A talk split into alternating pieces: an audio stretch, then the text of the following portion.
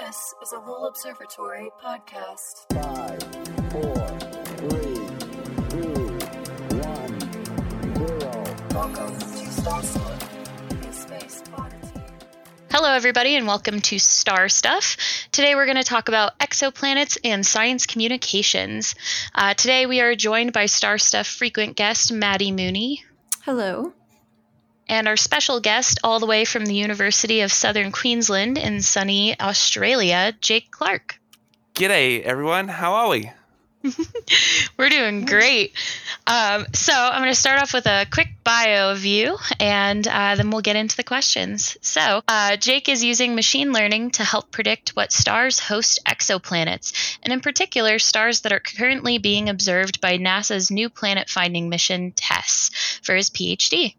His other research interests are hunting for exoplanets using Queensland's very own planet finding telescope array, Minerva Australis, recalibrating the orbital parameters of known planetary systems, and determining the chemical and geological compositions of large rocky and small gassy worlds known as super Earths. Jake is also uh, on a bunch of podcasts, radio shows. Uh, he's very large advocate for science communication, which, of course, we at Lowell Observatory hold near and dear to us. So, yeah, welcome, Jake. Thank you so much for having me. That was super flattering. And yeah, my, my ego's boosted a little bit. Good, awesome.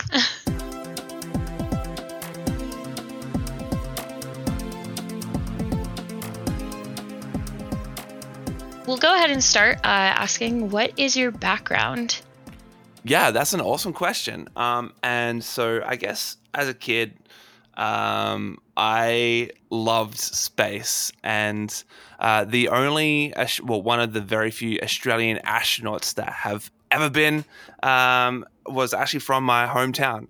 Uh, Oh, in, uh, here in Adelaide, and so when I was a when I was a kid, I really looked up to to him uh, quite quite literally. Actually, uh, he was a part of the International Space Station, and I remember wow. I would uh, um, wake up my parents at obscene hours of the night to uh, wave wave to him as he went past. I mean, obviously at at night, you know, you can't really see the space station. It's you know you can really only see it during uh, sunset or sunrise, just in terms of the angles of Mhm. of uh, of the sun and the the way that the light sort of reflects off the space station. But I didn't know that, and uh, I felt so sorry for my dad, who I'd wake up. the poor the poor beggar. Uh, he uh, did shift work and still does actually. And uh, yeah, so I'd wake him up at obscene, obscene hours of the night. And I didn't really grow up in the most safe uh, neighborhood either. So I mu- must have startled him something crying. and uh, he'd be like, "Hey, Dad, I want to say g'day to Andy." Um, and so yeah, we would go into the backyard, and he'd I don't know point out some random star and be like, "There, there he is," and I'd wave and go back to bed. Um, and yeah, I guess my love for for uh, space and astronomy sort of started from there. And I actually started a Bachelor of Science in, in Space Science and Astrophysics down in Adelaide um, and did that and thought, this is amazing. And in particular, um, we, I think this was super bougie. Um, every Everyone who got to study a Bachelor of Science that year got a free iPad. And that was like the first gen iPad. So everyone's like, oh my God, this is amazing. Hmm. And um, my uh, one of our lecturers was like, "Hey, look, there's all these cool apps you can download, and there's this uh, app all about exoplanets." And I'm thinking, "Wow, this is so so cool." And back then, I think there was only about 500 odd exoplanets that were discovered at that point. and it was great because I didn't actually have internet at home at that point. Um, And I would have to wait until I get into uni every day to uh, to uh, refresh the app and get the notifications being like, "Hey, look, we've discovered a new new planet," and I click on it and I'd see how big big it is compared to like Earth or Jupiter. And I used to see the little like discovered by and have like their last names. I'm thinking, this is so bloody cool. Like one day I hope to be a part of this and actually help to discover worlds beyond our own solar system. Um, however, so I did my bachelor's and then did my honors in actually in atmospheric physics, which was absolutely wild.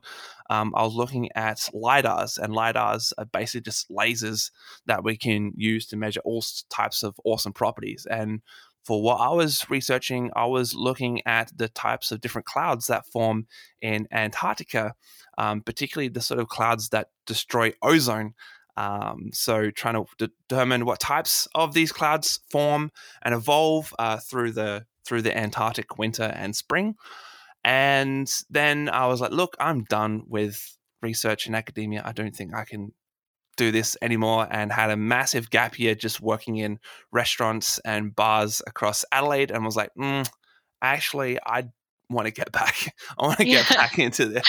And then so I saw an ad on Facebook of all places and it was and it said run away and join the circus, the science circus. And it was a master's in science communication uh, with the Australian National uh, University and the National Centre for Science and Technology here in Australia.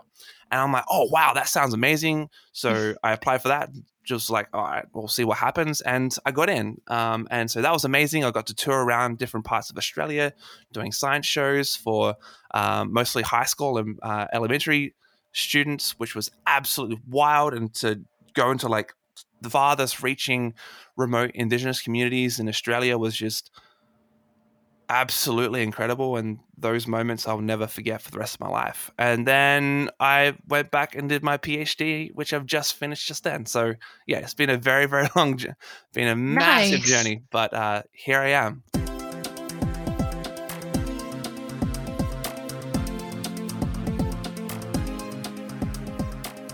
This would be a great time for me to ask the question um, what was it like getting your master's in science communication? Because that's what we have laid out on our really nice little document here. However, I'm going to throw a wrench directly into that because I have an English degree and I don't know what sciencey people are talking about most of the time. So I need you to explain what is machine learning. yeah, I wasn't Yeah. going to let you guys just gloss over that one. that's fair. no, that's that's an excellent question. And so machine learning is all about sort of predictability. Um, Mm. And so we humans are fantastic at trying to find patterns in in all types of things. I mean, and it's very much sort of a survival mechanism. Mhm. You can imagine when you go camping and you hear a noise and you look out of your tent and you're like you're trying to make um trying to make shapes out of the different dark patches of the shrubs and like hey, is that an enemy and it's like no it's just it turns out it's just a rabbit like just go back to bed sort of thing um oh, I mean, I, I instantly see the most terrifying thing I possibly can, and it does not make me relax. So I don't know if that's like a universal human thing, but Oh, it is. yeah, hundred no That's- percent. it a hundred percent. um, and so for for us, especially with astronomy, the amount of data that we're dealing with on a daily basis is outrageous.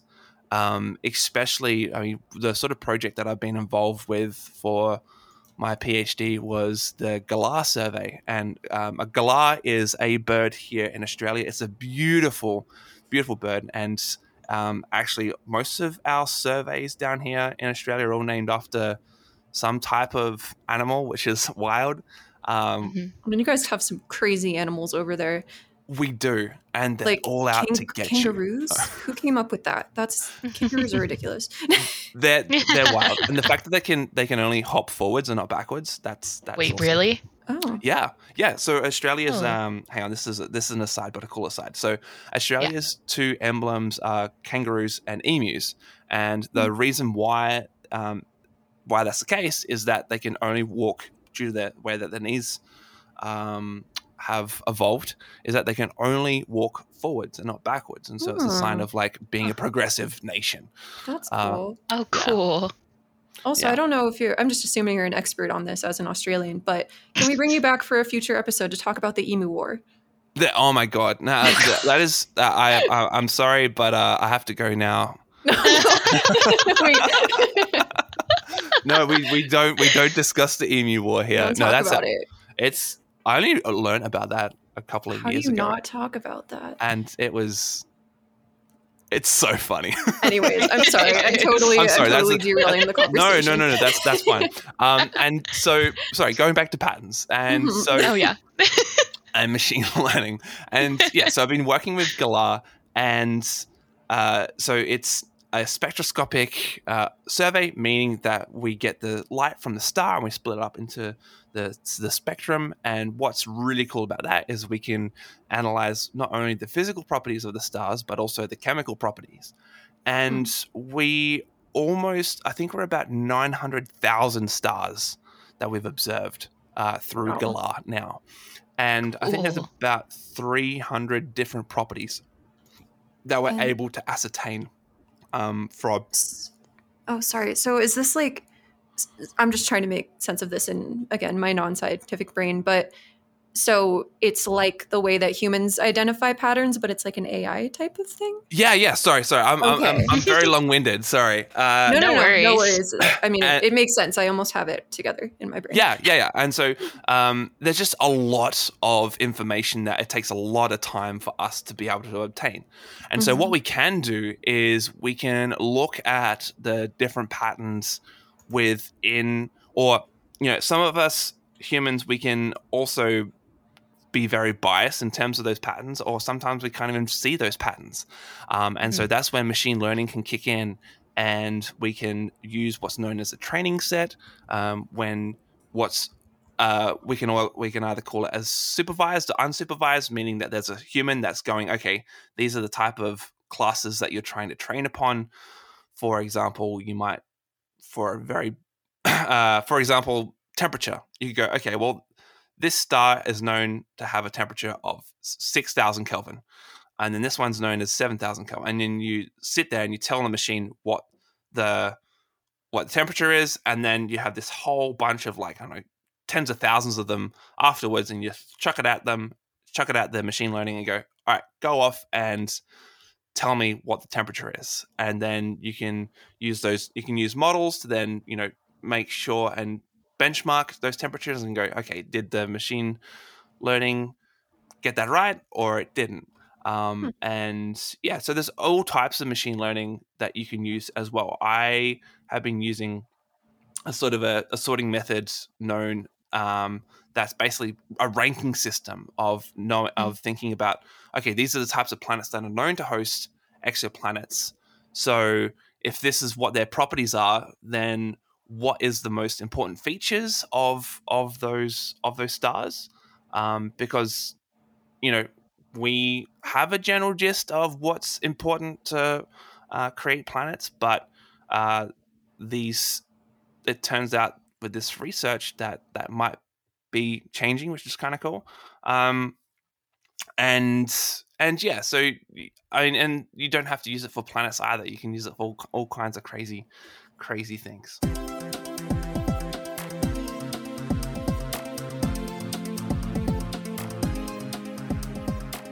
Backtracking a little bit, uh, talking about your background, I did want to ask you what it was like getting your master's in science communication.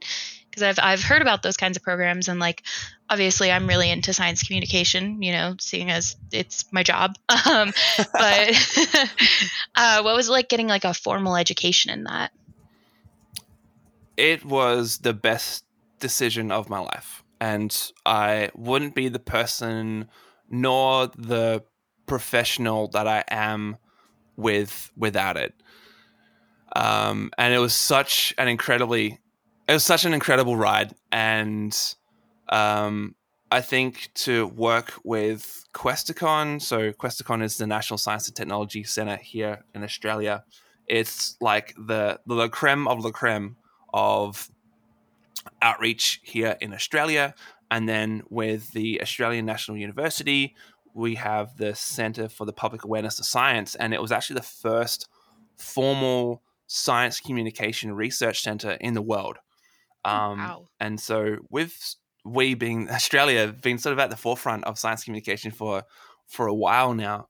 And uh, what was great in that masters is the fact that it's sort of a a sprinkling of of science communication outreach. I mean, a lot of it, our field field work in in bunny ears was you know going around doing this doing this tour tour called the Questacon Science Circus, um, and it's mainly focused at regional and and remote areas here in Australia. And if you look at a big, massive map of Australia, about in the center and you sort of spread outwards, about 95% of the actual space in Australia is occupied by about 2% of the Australian population. Um, so, uh, you two would know being in the middle of Arizona, as soon as you get out of Flagstaff, things can get pretty, pretty isolated pretty quickly. Um, Mhm. And so the the access to opportunities is very limited, and that is something that I sort of learnt within that program is the fact that there's such a divide between the haves. I mean, and and this is someone also coming from a low socioeconomic background, um, and I sort of knew that these sort of opportunities can be few and far between. Um, but it's something that I sort of now am uh, more focused on, and something that I want to keep on going and continuing on with with my life is to provide opportunities to people that don't necessarily get to them. And I think it's this whole attitude, uh, this whole mantra of you can't be what you can't see. And Mm. for a lot of these communities, you know, you just sort of broken in a cycle of either unemployment or um, low skilled jobs. And the fact that you can go into a community and present some really cool science communication and I as you as you know, I guess you can break down science communication in two forms. There's sort of knowledge based science communication and there's skill based. And Yeah. I'm a really big advocate for uh, skill based. I think you can just knowledge is awesome, and I think if you can wrap that knowledge around this uh, around the skill, that's even better. But just talking to people for the sake of talking to people about facts is, I think that you can. There's a lot more power there that you can have with with skill based scicomm, and so that's what I sort of learned uh, from it. I learned a lot actually about grant uh, grant writing uh, within my masters as well, and so that's a huge, especially in in academia and in research, that's such a huge uh, feather in your cap, right? Because that a lot of what we do in academia is just write grants to keep keep yeah. our jobs going. Um, and it was actually a grant for uh, here in Australia, we have National Science Week. And so it was to create an event for National Science Week and to run a pilot. And at the end of uh, our actual assignment was to create the actual grant application to get these grants to actually do these events, um, which was amazing because at the end of the day, you could submit your assignment and get some feedback on it, and then use that feedback to then submit the actual application for this National Science Week event. And yeah, so it's just like real, like real life. I guess studying a physics degree, the sort of skills that you can get seem a little bit abstract at first, and the f- the skills that I developed during my science communication degree were a lot more useful and a lot more sort of people focused, I guess, um, and more sort of softer skills. Um, and I guess also just talking to different audiences as well. And as researchers, I think researchers have can sometimes have a very hard time to uh, disseminate their research across different audiences and don't realize that their audiences might ha- might not have the prior understanding that they do. yeah.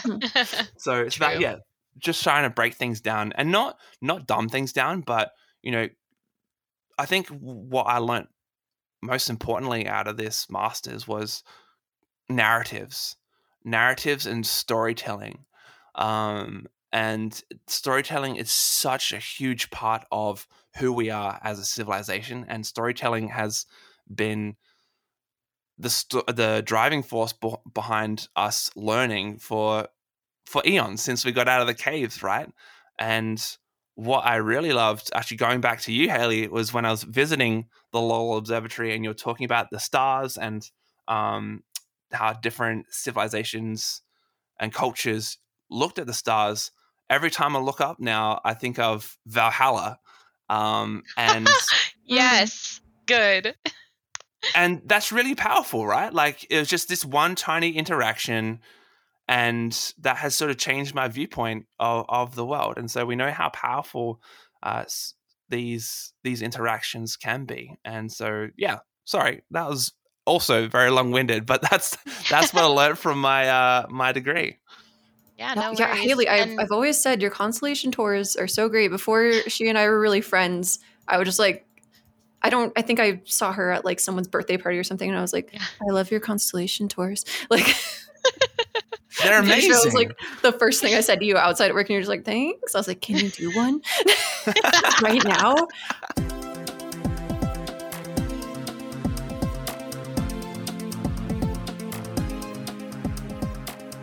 My question for you is what is your PhD program of study?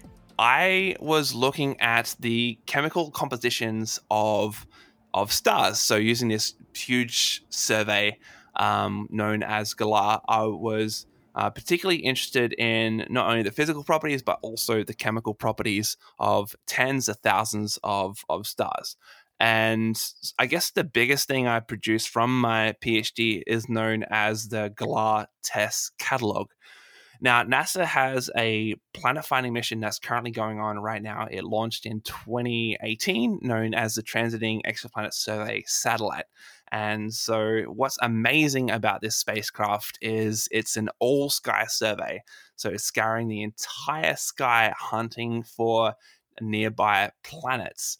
And my PhD was to curate a catalog of stars in the southern sky to help test not only when you so if you were to discover a planet around one of these stars my catalog has all the information there in terms of how big the star is and how massive the star is because we infer the planets based upon the behavior that they how they influence their own stars.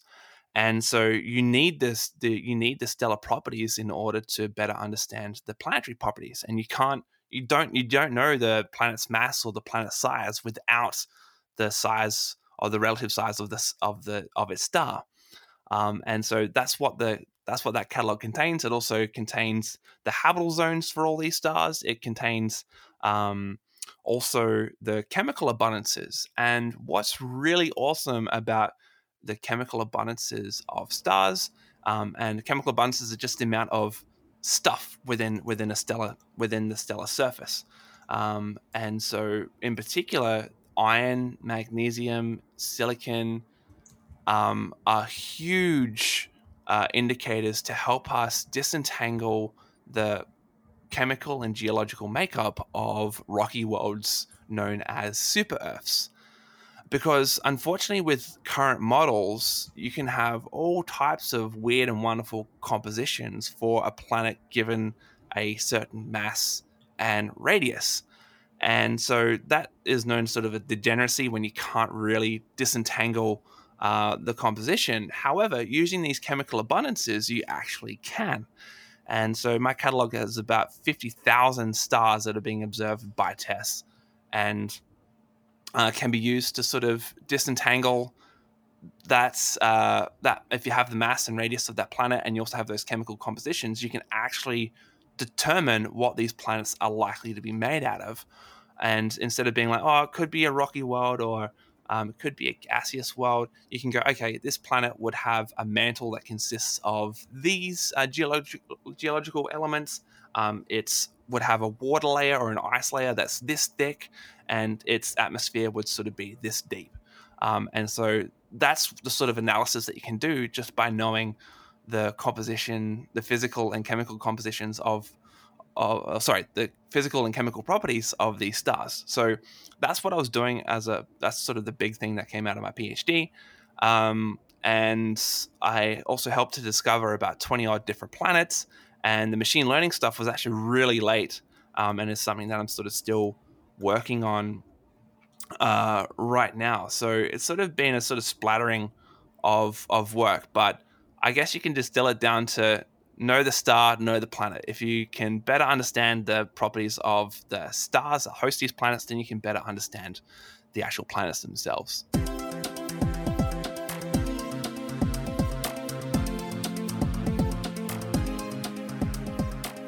here's another question. What's the difference between a planet and an exoplanet? Yeah, that's an awesome question. Um, and so a planet is any. So there's three. So everyone who's listening, I know Lowell has a very special place for Pluto. So Yes. I have to sort of dance around this, right? I don't want to. I don't want to hurt, You can hurt anyone. say Oh, you can say what you want. We've heard it all.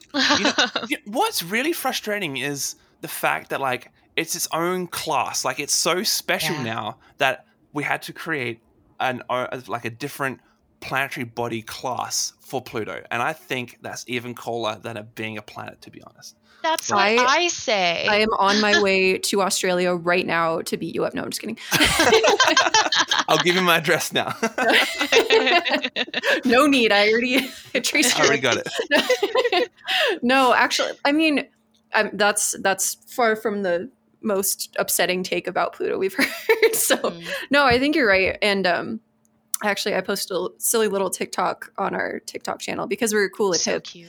Um, Heck but yeah. uh, it was basically just talking about how Pluto got demoted, which isn't isn't really true. It was more just like a shift in the naming, Mhm. but you know, everyone everyone feels very strongly about Pluto, so it, it, it was a demotion. Well, not everyone. Some people are like relax, but we're not we're not those people. Um, but someone commented, and I really liked it. They said he didn't get demoted; he just got switched into a different department, and he's doing a great job. And I was like, oh. So I love that actually, and that's exactly right. Like the fact that Right? there's such a huge spectrum of different astronomical bodies out there, and it's the fact, and it's the same thing here in in our everyday lives. Like we know now that we've been sticking gender into two very distinct boxes for a long time and go, oh, actually, that's not quite right. We actually have Yeah. a spectrum. Oh my god! Um, and very similarly, like with astronomical bodies, there's such a huge spectrum, and we try and put things into boxes, and we learn more and more about things. And we go, actually, hang on a sec, that box actually needs to be broken up into different boxes, and there's different types of awesome little little bodies in here, and that's where Pluto, the story of Pluto, comes in. Um, but in terms of a planet, so you need to be three things to be a planet here in our solar system, and that is you need to be round, you need to orbit the sun, and you need to be the biggest object in your vicinity. Um, and you would think that, I mean, and that last one, as we know, listening from the Lowell Observatory, is very, very controversial. Um, and you would think that we would have some sort of better definite, or we'd have sort of a, a very similar situation for exoplanets. And it turns out not really. We, the only solid definition that we have for an exoplanet is any object that's outside of our solar system that weighs less than 13 times that of Jupiter. So if you weigh less than 13 times of the 13 Jupiter masses, then you're considered an exoplanet. And a lot of the d- exoplanet discoveries are actually looking at the size of planets. And it turns out that when you get to the size of Jupiter and to smaller and to smaller stars, they're roughly about the same size. And so when you start stacking more mass onto an object, it doesn't not it doesn't necessarily get bigger when you start getting to the, that regime between Jupiter and um, small little red dwarf stars. It's only when you start getting to sort of your um, uh, Ks and beyond that the size starts to starts to increase. And so we know that at the point of 13 Jupiter masses, uh, deuterium starts to sort of fuse within the within the core of a, or you know, uh, that starts to happen within the core of a of a body, and so that's when you sort of transition over to um, brown dwarfs. And so we go from brown dwarfs, uh, which is the regime between planets and and stars, and so that you know no one talks about brown dwarfs and being like, you know what, they should be planets or they should be stars. They have their own little category, just as Pluto has his, and Pluto and Ceres and Makemake and all the other and Eris um, and all the amazing dwarf planets. I love that. Yeah, I always wonder like you know we all we dream of this grand future where you can just hop between planets like you're taking an airplane or like the star That's wars dream. universe like do you think in star wars they sat around arguing over like whose home planet was a planet or not or like i, I feel like they don't have time for that you no, know? no, and I think it's it's important to think about. For example, um, we have moons in our solar system that are larger than planets, right?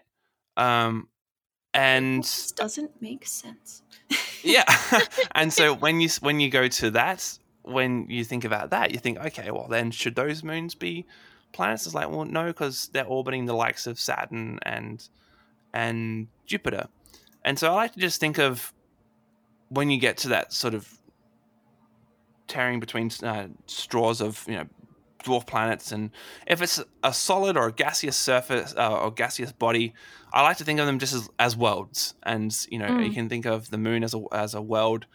Um, you can think of ganymede and enceladus as as different worlds. And yeah i, I think that's what the multi, the star wars universe maybe be thinking about is all these little tiny worlds to explore that might be orbiting around larger ones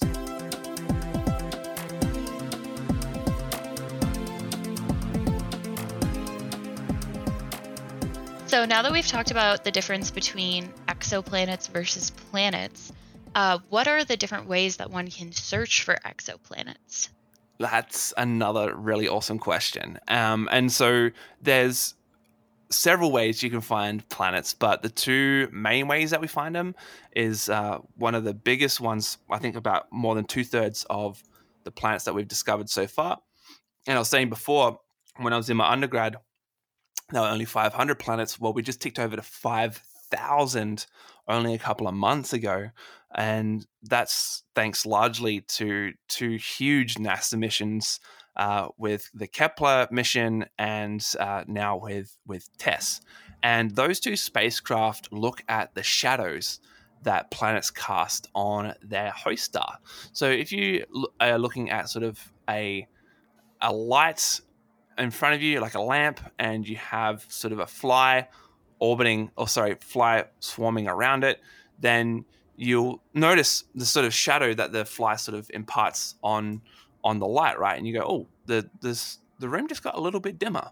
Um, and if we if you think about the fly being as being a planet and the light being a star, as if we're looking through our line of sight and we see um, a sort of a dip in that starlight, that's typically because of a planet sort of orbiting across the face of that star and blocking out a bit of that starlight.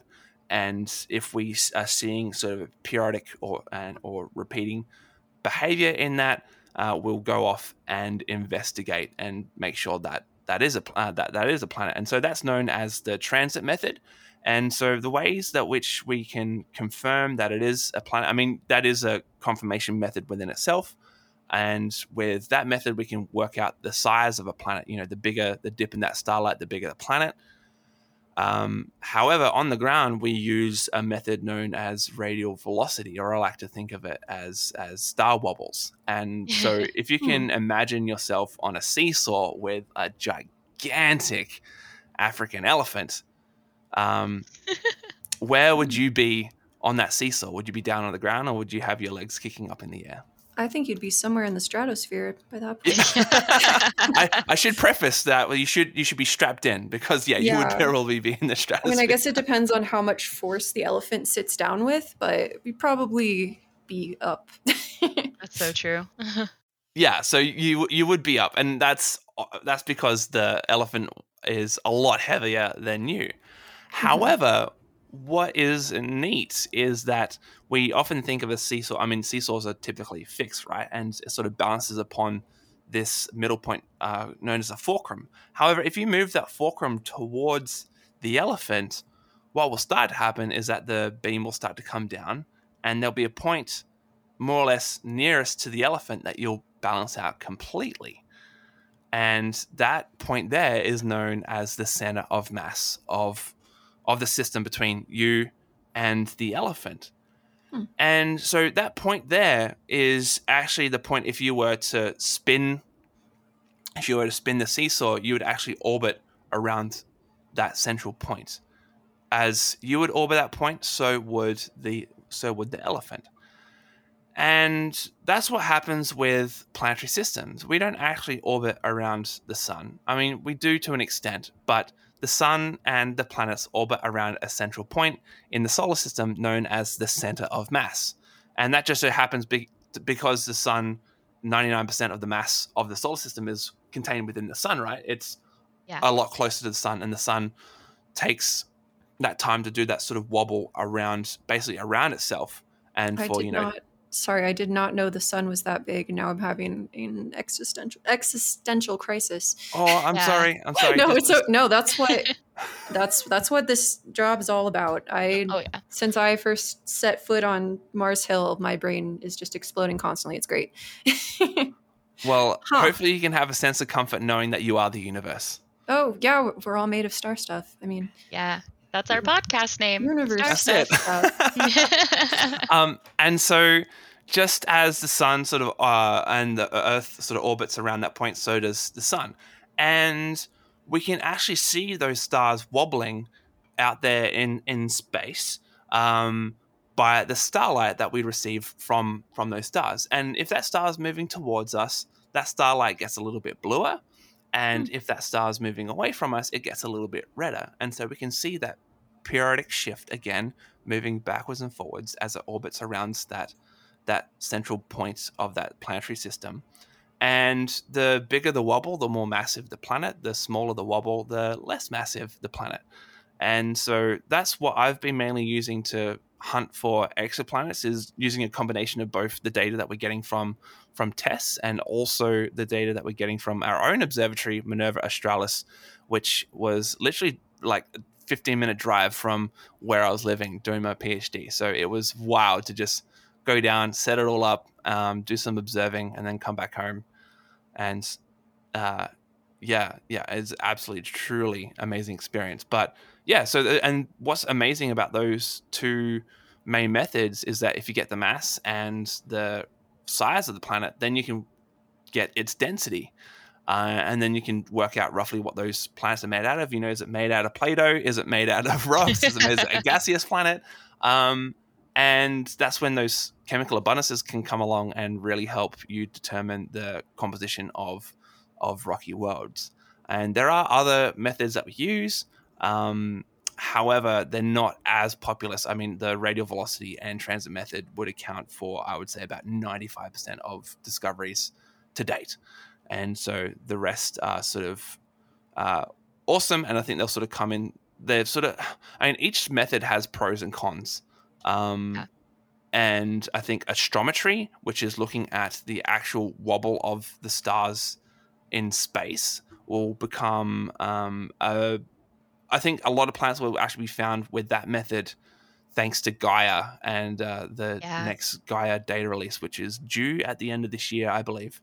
Um, and so we'll be able to sort of find some really cool planets in that space. And I think also a lot of these, I mean, these methods sort of look at different populations and we're sort of biased towards different populations of of planets as well.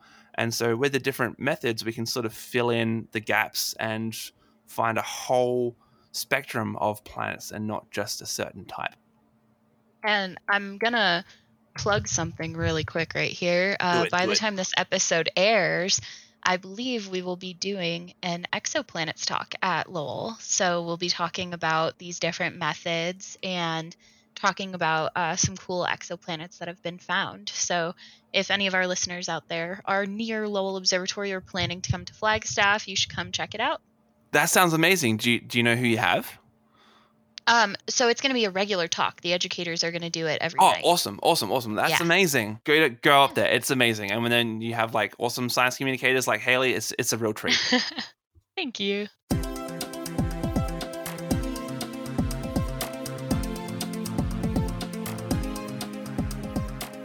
So Madi has an interesting question for I you. have a deep, Oh. burning question that I think Hit we me. probably ask everyone who comes on this podcast in some form. Oh, yeah. How do you feel about aliens? That's a great question. Uh, I had to.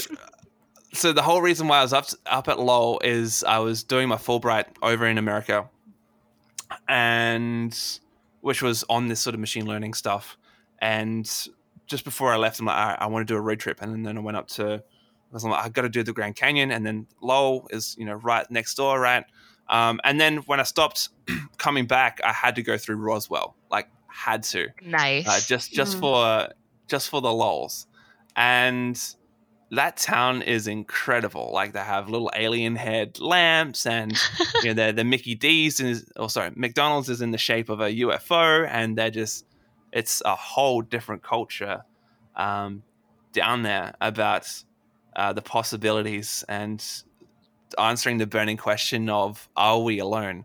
And I mean, I don't think that the aliens that are projected in Roswell uh, would be around. Um, I think, I mean, the sun is such a boring star in terms of it's such a normal like it is the sneens of uh sorry sneens being you know dad jeans and and uh, new balance sneakers sort of thing it's just the most perfect. Bland. translation. like basic basic bay star that you can have and Mm. looking at the looking at the abundances of the chemical makeup of the sun too it's a very sort of typical star and so there really isn't anything special in terms of what separates the sun from every other star out there in terms of you know is there something special that and, and that's the reason why we're here. I think it's just a sheer amount of time for civilizations to develop the technology or even um, western civilization is very keen on tech and very keen on progressing beyond belief and uh, maybe to the detriment of of its own environment, right? yeah. And there might be civilizations. Don't even get me started on that.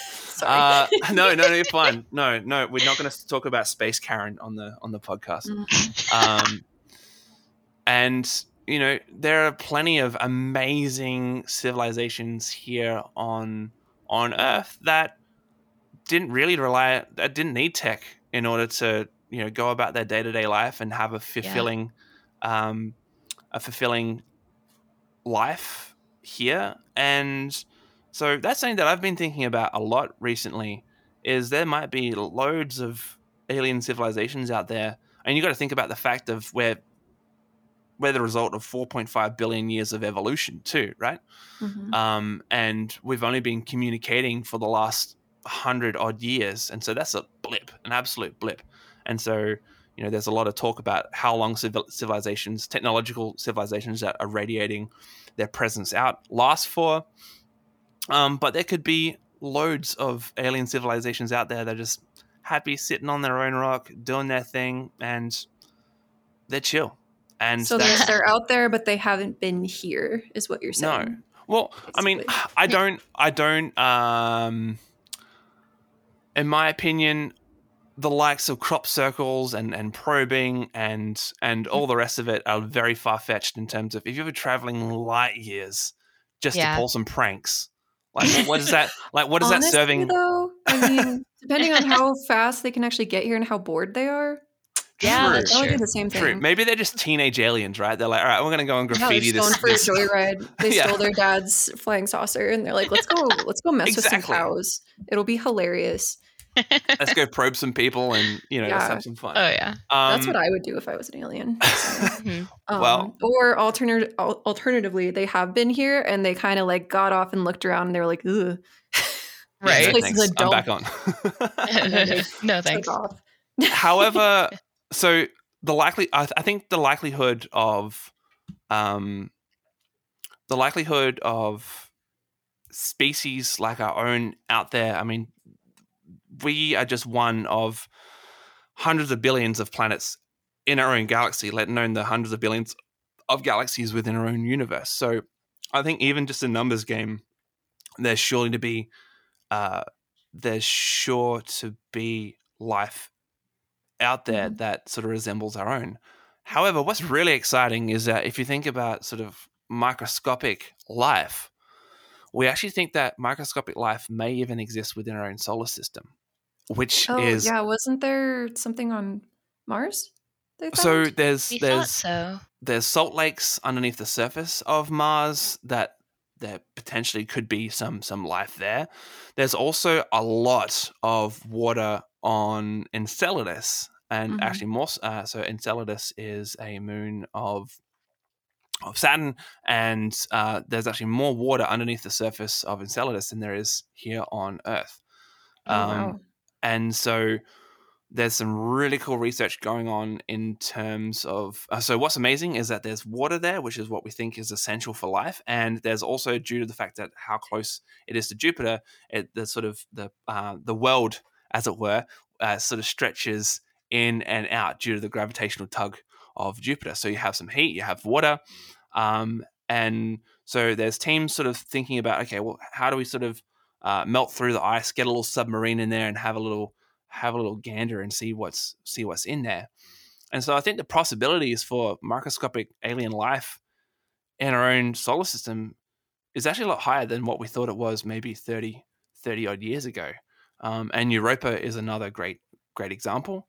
Um, yeah. And Titan is a world that has an atmosphere and it rains and um, there's all types of really cool surface topography as well. However, it rains um, methane because Mhm. methane is it's cold enough out there for for it to have sort of a, a water cycle, but instead of with uh, H2O, it's with with methane, which is absolutely wild. Um, and again, I think it's really hard for us to try and to quant to quantitatively discuss this when we've only rolled the dice once on how life has come to be and what are the right conditions for life. I mean, if you have a look at the range of conditions that humans can live in, and it's quite pathetic con- uh, when you consider tardigrades and Yeah. just how bloody hardy those those things are, and They know, lived on we- the moon. they're they're just amazing. They're absolutely just the hardiest creatures that we've come across. And if you have them which can exist in, you know, basically every crevice there is in, on this planet, it's crazy. It's it's wild to think that life can exist in the conditions that tardigrades thrive in, right? And we found that plankton on the surface of the International Space Station, where it's just been imagine that ride, like just being sitting on the surface of the of the ocean, and all of a sudden this current sort of drags you up into space and you get a free trip. Um, and yeah, the fact that we've found plankton on the surface of the ice, I think, and that's not to say that. Uh, sorry, what am I trying to say? So we know that there are very extreme conditions that life can exist on here on Earth. Um, what would be really fascinating is if we do find life in our own solar system, that would be a game changer, right? Yeah. However, I think it'd be even more of a game changer if that life is independent to our genome. Like we know that there's a common ancestor throughout all the living beings here on Earth, and if you look at the DNA of of this alien life, and it's completely completely alien compared to the likes of us, then we can say that there's even more amazing conditions out there that life can actually form and develop. If it's the same, uh, if we've sort of came from the same ancestor, that's probably still cool, but that sort of that still limits the possibilities. So I'm excited either way. I think the possibilities are absolutely endless, and the fact that you have these awesome missions like TESS, um, we're discovering all sorts of weird and wonderful worlds, and I think to be honest, it's just a matter of time. I mean, we still haven't found a planet like our own, just in terms of mass and size, let alone um, the right atmospheric components. And I think it, in turn, you have to think about how special this place truly is, and respect Mother Earth as as we should and as she deserves. Um, because there is no there is no planet B after all, and the fact that we have this sort of uh, zealous approach to going to Mars and ha- um, you know going to the Martian theater and enjoying life. No, that's just not going to happen. The amount of radiation that's bombarding the surface of Mars means that you're probably going to be spelunking for for your for the rest of your life. Which I mean, you know, living in caves is kind of cool, but um, it's not really the life that people are promoting or envisioning on on Mars. Um, It'd be kind of just like living in, I don't know, like Vegas, like or no, no like uh, like outside of Las Vegas, that really long stretch of just like desert road where there's nothing. I feel like it would just be that forever on Mars. Yeah. Yeah. Yeah, right. And so I think it's amazing that, you know, we're contemplating going there and and exploring Mars and seeing if life could have or is life there or um, were the conditions right for life to exist on on Mars uh, eons ago, I think is amazing. But it's definitely not the the escape ticket to being like, all right, well, we've trashed this place. All right, let's go, let's go find another world. Like, it's just no, no. I Did think we WALL-E really teach us nothing? Right. Exactly. Exactly. so we really need to look after, and uh, you can do both. You can protect our own planet whilst whilst um, being an interplanetary species. So Mhm. they're not mutually exclusive, but I think it's really important to going back to our own planet and knowing how special that is, and making sure that we're looking after it as best we can. Mhm. Oh, totally.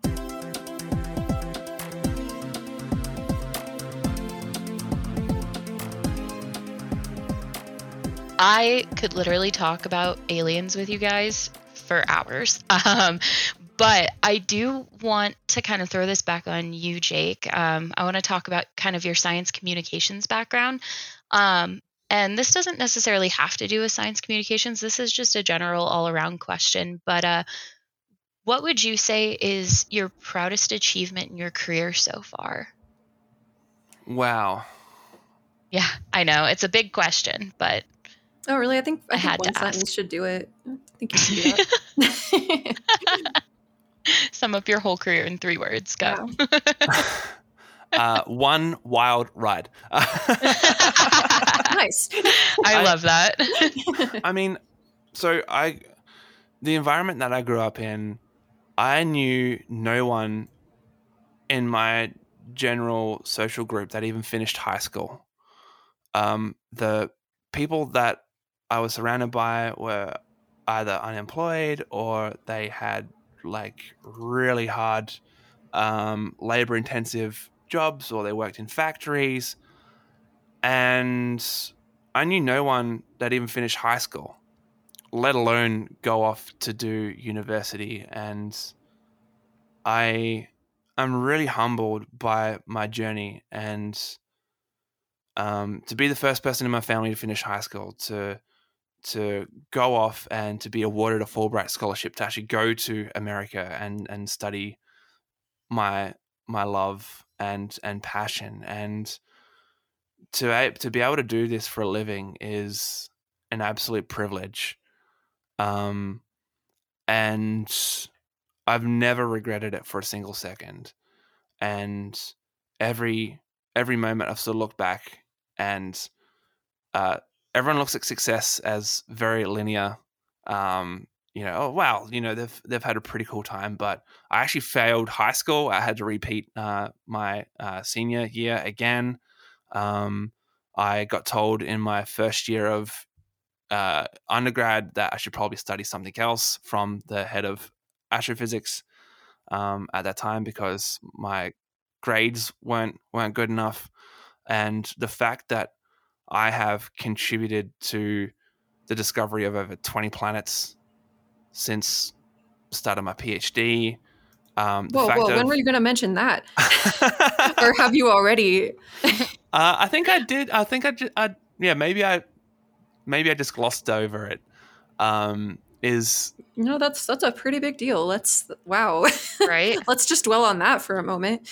is is amazing. The fact that I've contributed to knowledge that will be used for for generations to come. Um, you know, the fact that I've I've worked with my childhood dream, uh, the childhood dream of working with with NASA and helping them with their mission is is absolutely incredible, and I'm just really grateful. I think I'm just really grateful for every experience that I've had that has led me to this point. I I didn't actually get into the grad program that I wanted to get in, and as a result, I actually did that master's as not as a stopgap because it was just such a powerful thing, but uh, Yeah. all right, well, I got to think about what else I want to do, and I've definitely had moments during my study where I was like, oh, well, um, am I really good enough? And should I be here? But you know, I've I think in my PhD have helped co-author about 22 odd different papers, um, led to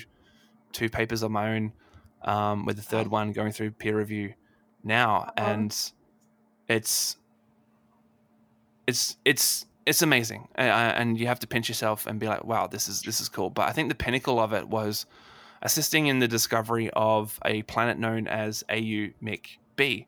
And at the time, it was actually one of the youngest planets to ever be discovered. Um, it's it's only 20 million years young, uh, which in the grand scheme of things is a very baby planet.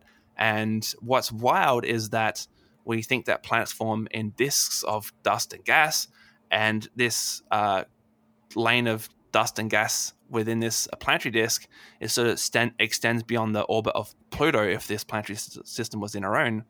Um, however, this actual planet is closer to its star than Mercury is, and so it's there was this huge like WTF moment Yeah. of like how did this planet get here, being being so young, and it was so wild, in fact, that it was a Nature paper, um, which for everyone listening is like the the the journal to put your your research in. And NASA thought it was so cool that they actually created a poster, uh, like uh, they have sort of horror themed posters. Uh, for I know what you're talking about. Oh, we actually- have those in our house. I have one in my Heck yeah. office. It's uh, Yeah. it, it's the roasted planet. Uh-huh. Yeah, It's it's it's, uh, I think it's called the Flames of uh, Fury or or something like that. yeah. and for someone who had like all these posters i mean in my teenage years it was mostly just band posters um, but you know having growing up and fantasizing about different different planets or you know just fantasizing about space in general and for that to come full circle where nasa has designed a poster about a planet that i helped discover That's I literally so went to a print cool. as soon as that came out. I went to um, our local like office printing station, printed that, got that printed out, framed it that day, Oh. um, and yeah, I think that Christmas I got my parents. Uh, I did the exact same for my parents um, as like a thank you for helping me get to where I am today. But that's wild. That is absolutely that's a, like a uh, come full circle sort of foot sort of moment. And Yeah, I I, literally have a just- poster that your work inspired uh, hanging on the wall in my office right now. So that's cool. Yeah.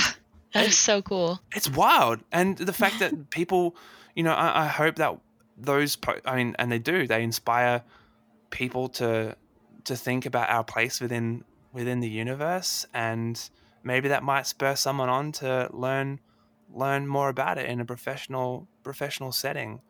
Yeah. it's it's really really cool. It is really really cool. And like the the fact that i got a fulbright scholarship was was incredible and the fact that i got to go over to america and study and all of it. It's just been such an incredible journey and and i'm very very grateful for for it all.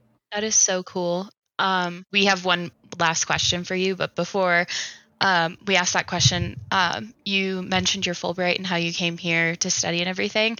Um, and I wanted to link that up because you actually have another connection at Lowell Observatory. Um, so when you were here, you went and spoke at Williams College, right? Because you're you're uh, you worked with one of the professors there. Uh, well, one of our educators, Peter, he actually went to Williams and he went to your talk in January and he wanted me to tell you hello for him.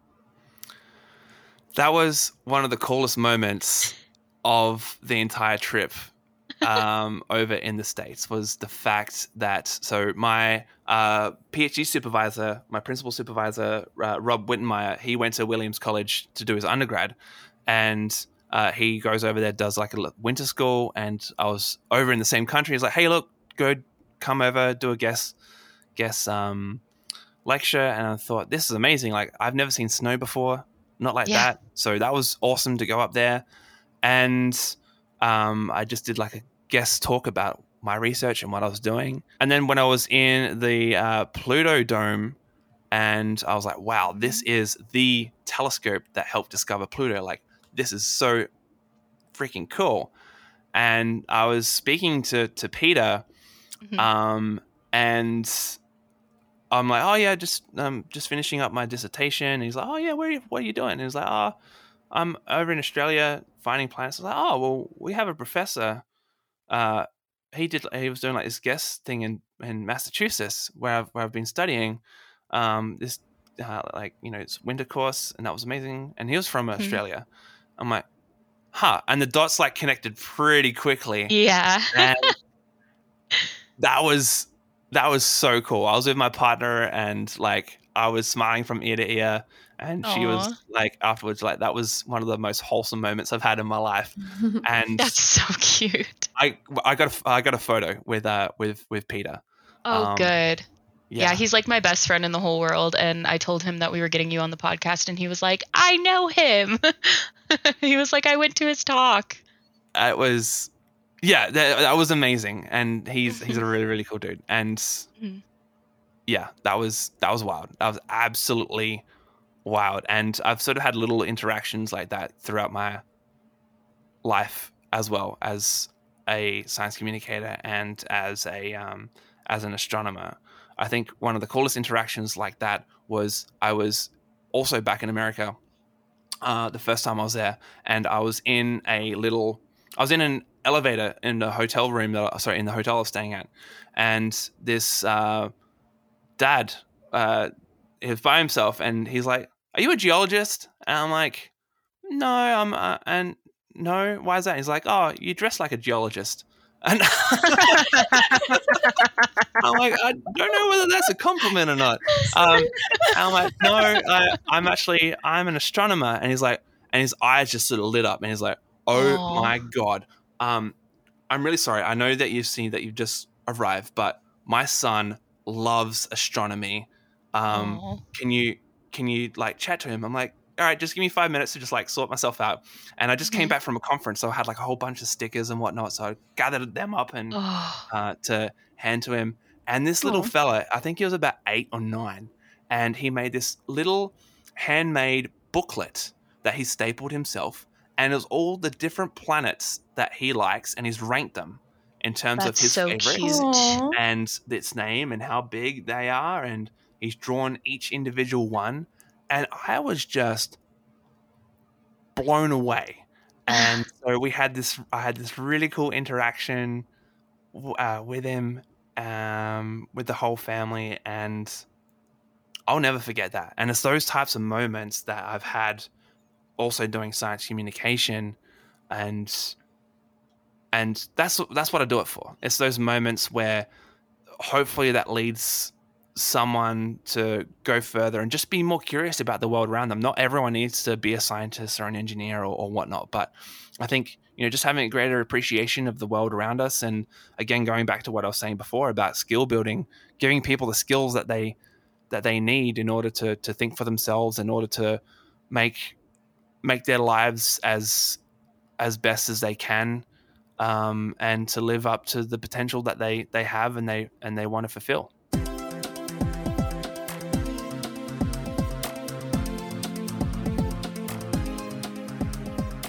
That's a perfect transition into our final question.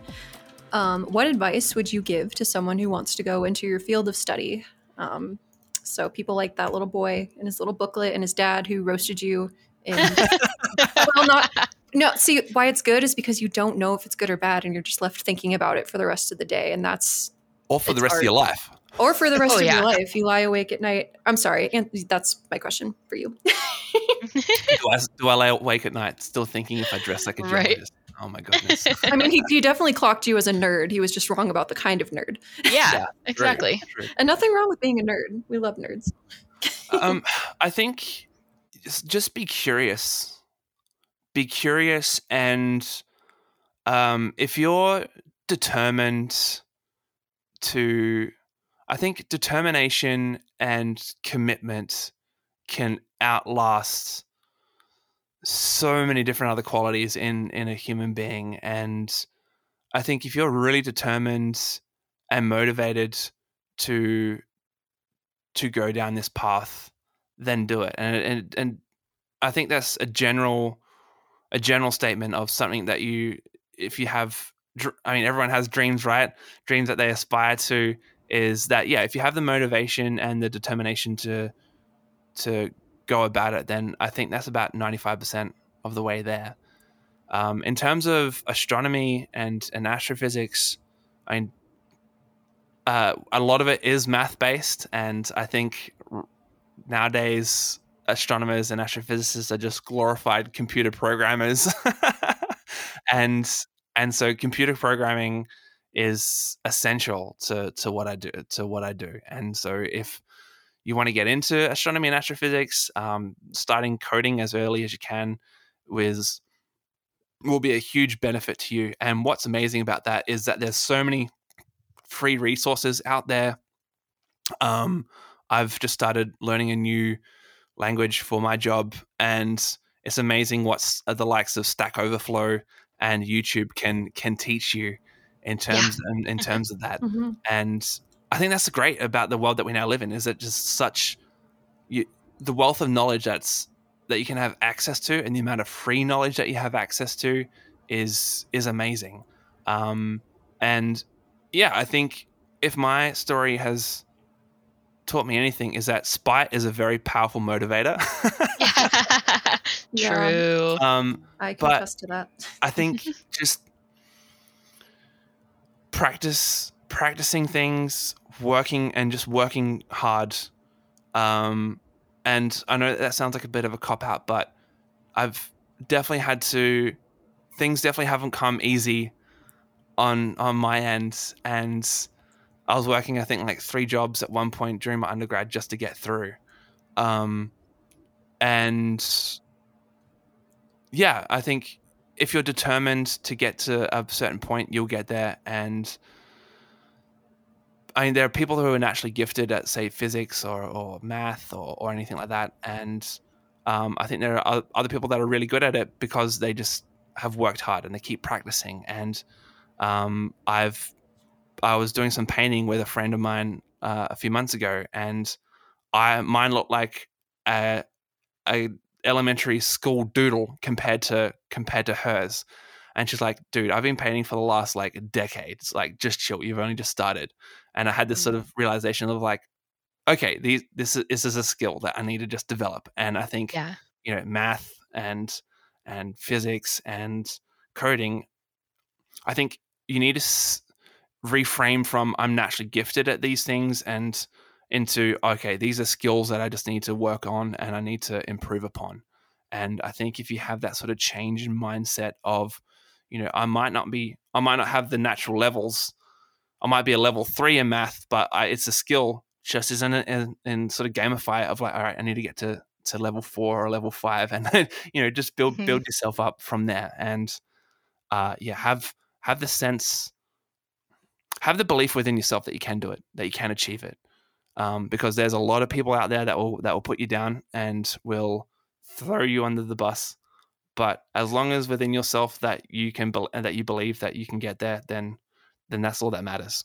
But then also on top of that having a support system around you instead of people throwing you under the bus that help lift you is incredibly incredibly important. And i think that's one of the probably the most important parts especially growing in your late teens and early 20s when you're still sort of finding yourself and working out what you want to do. And i mean like we, we we still have no idea what we want to do when we grow up right? But i think having having a great um, bunch of mentors and a great community around you can help you significantly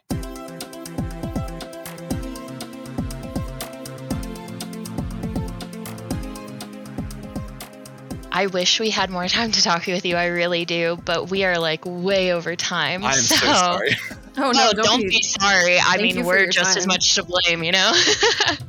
um, but yeah, so thank you so much for coming. I had a great time talking to you. I hope you had a great time talking to us as well. And i sure uh, did thank you so much for having me Of course. And to all of our listeners out there, I would like to remind you that we have a Discord channel and a Twitter where you can see some cool behind the scenes content. Um, and you can use the hashtag hashtag ask star stuff or shoot a tweet over to star stuff pod to ask us any questions you might have about life, the universe, and everything. So, uh, yeah, thank you so much for being on here, Jake. I'm glad we finally got this uh, set up and recorded. Thank you so much, Hailey and Madi. That was amazing. Your questions were great, and I'm sorry that I can be super elaborate and sometimes. No worries. No, we love that. It gives We love it. it gives Nate more more fun stuff to edit. Sorry, Nate. he loves us. awesome. All right. Thanks, everybody. Bye. This podcast was made possible by our members and donors. If you enjoyed this episode and want to support our nonprofit in making more digital education like this available, go to lowell.edu/donate. Thanks for listening.